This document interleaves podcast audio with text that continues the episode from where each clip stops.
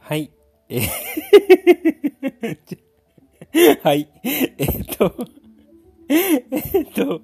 えー、いつも黄色いなるぜの心の生き方ラジオを聞いてくださって、あ、ありが、ありがとうございます。えー、89回目のお話をさせていただき。いや、なんで、なんで笑ってるのかっていうことをちょっと後で話します。なんで笑 えっと、89回目の、えー、お話をさせていただきます。えっと、今日の、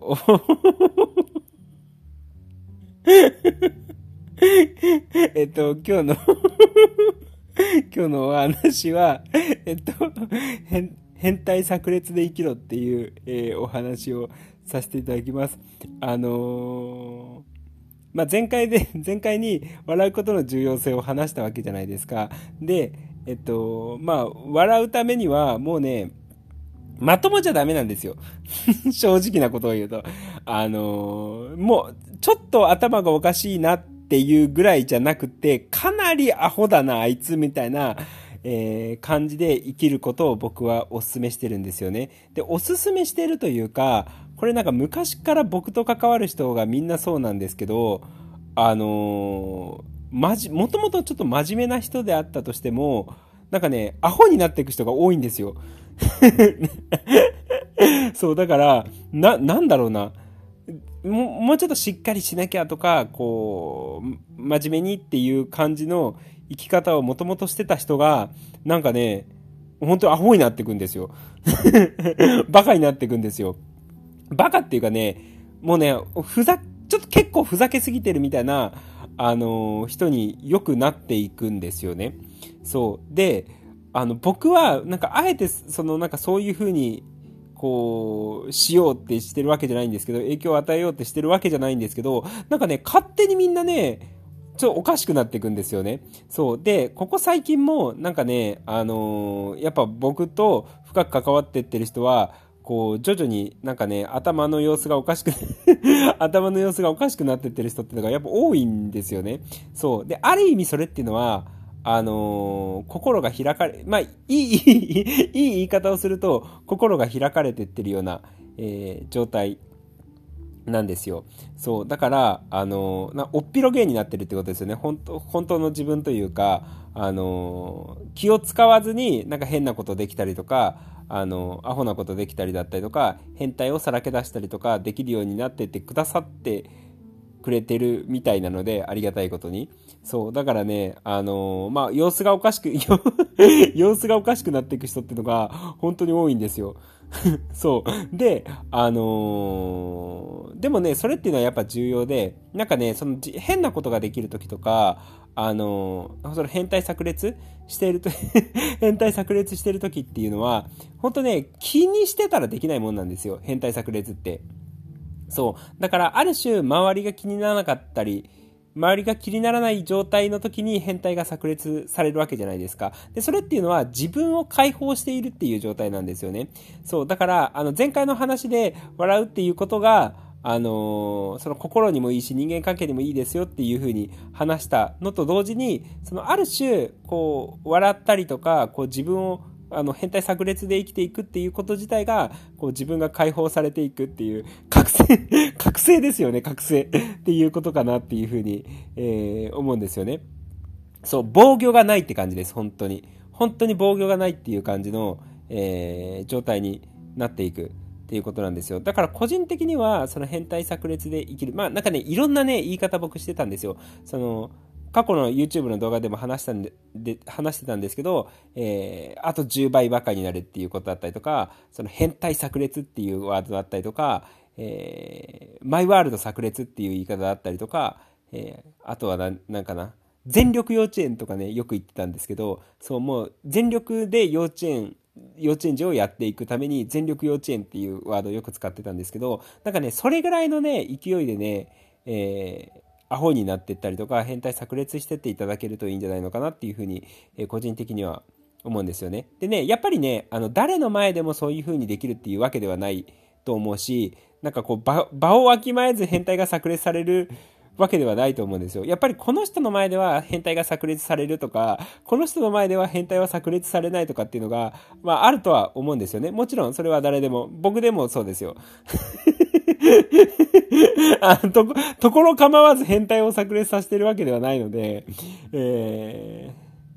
まあそう、そうなんですよね。あの、国会議事堂の前でさすがになんか黄色になる線を通過したらもう捉えられるしかない。お前何者やみたいな感じで捉えられるしかないので、あのーまあ、それは多分しないと思うんですよね。そう。でも昔、あの、新宿の、なんだっけ、あの、オフィス街をその黄色いナルスでうろうろしてるってことはやったんですよ。そしたらやっぱね、写真撮られてね、あの、ツイッター、その時ツイッターかなんかにこう、すごい上げられるみたいな、そういう状態になってたんですけれども、まあ、あの、そういうことですよ。あの、まあ、変態になれる、その炸裂できる、その場所とか環境っていうのは確かにあるんですけれども、えー、でもこう意識としては変態炸裂で生きていくっていう、えー、ことですよねとか全力幼稚園をするように生きていくっていう感じで思っていただけるといいんじゃないのかなって思います。だから、なんかね、変態になっちゃダメなんだっていうことが間違いってことですよね。そう。だから変態はいいことなんだっていう。変態、変態炸裂で生きるっていうことは自分を解放していくっていうことだから、その防御がないっていうことだから、精神的に。そう。だから変態になることはいいことっていうことをね、こうちゃんと念頭に置いていただけると 何を言ってこれ何の話なんやろ？あの、いいかなって、えー、思います。でも変態が悪いことみたいな感じで世の中では言われてたりとかしてるじゃないですか。でもね、変態は実はいいことなんですよ。そう、だから、こう例えばね、あの、各、あの、YouTube とかで僕はアファメーションの話をよくしてると思うんですよね。で、私は〇〇だっていうふうに、こう、肯定形で、あの、夜な夜な唱えるといいよっていうことを話してると思うんですよ。で、多分私はすごいいいとか、私は愛に満ち溢れてるとか、私は気楽で明るく楽観的な人ですとかっていうアファメーションを割と進めてたりとかしてると思うんですよね。過去の YouTube、あの、昔の YouTube 見たことある人だったらわかると思うんですけど、そういうの進めてたと思うんですよ。甘いです。そんなレベルじゃ甘いのです。全然甘いです。もう私は変態だみたいな、それぐらいまで、えー、言っといた方がいいかなって思います。で、もちろんだからさっきも言ったみたいに、あの人前で出さなくてもいいので、本当に一人の空間とか、誰も見てないところでもうなんかね、変態を出すみたいな、えー、ことをやっていただけるといいんじゃないのかなって思います。なんか僕もね、結構人がいないところとかだと、あのー、全裸でうろうろする。あの、外じゃない、外、外じゃないですよ。外じゃないですよ。外じゃなくて、あの、家の中とかで、あの、全裸でうろうろしてたりだったりとか、あのー、なんかね、お尻に違和感を感じてるとき、なんかね、全裸で四つん這いになって、なんか、なんか、こう、肛 門 肛門をヒクヒクさせてることがあるんですよね。別にそれは、なんか、あの、変態行為をしようと思ってそうやって、そういうことをやってるわけではなくて、なんかね、なんかお、お尻に違和感を感じるんですよ。だから、そもそもなんか、全裸でうろうろ、夏、夏とかとか特にね、夏とか特に全裸でうろうろしてるわけじゃないですか。誰でも。いや、結構多いと思いますよ。家の中全裸でうろうろしてる人。で、その全裸でうろうろしてってる時に、なんか、はなんか肛門に違和感を感じるって思って、そのままなんか四つん這いになって、あなんかこう肛門をヒクヒクさせて、その違和感をなんか取ろうとしてるんですよね。そう。でもそれは別に変態を、なんつっていいんだろうな。変態を出そうとしてそうやってるわけじゃなくて、ただ単純に暑いから裸でうろうろしてました。そしたら肛門に違和感を感じました。だからちょっと、その、肛門をヒクヒクさせて、なんか、ちょっとその違和感を取ろうとしているっていう、なんかそういうことだったので、至って真面目なんですけれども、僕の場合は 至って真面目なんですけど、あのー、なんつうの？それを、なんつうの ?NG と思わなくていいってことですよね。これ何の話やろ？これ何の話やろ？あまあ、でもとりあえず、その変態を炸裂していくタイミングの時に、えっと、別に、こう人前、すべてをすべての人に見せるっていう感じじゃなくていいんですよ。もう隠れ変態でいいんですよ。あの、誰に見せなかったとしても、誰に言わなかったとしても、とりあえず自分の世界の中で、うわ、私めっちゃ変態だ、みたいな感じの、あの、ことを、こう、開示していくっていうことですよね。そう。だから、まず、まずは、その変態炸裂で生きるっていうことを、なんか、で、それが、なんつうの、そんな悪いことじゃないっていうこと、むしろ自分を、こう、解放してってることなんだっていうふうに、えー、思っていただければいいかなって、えー、思います。で、あのー、ちょっとずつ、なんつうの、あの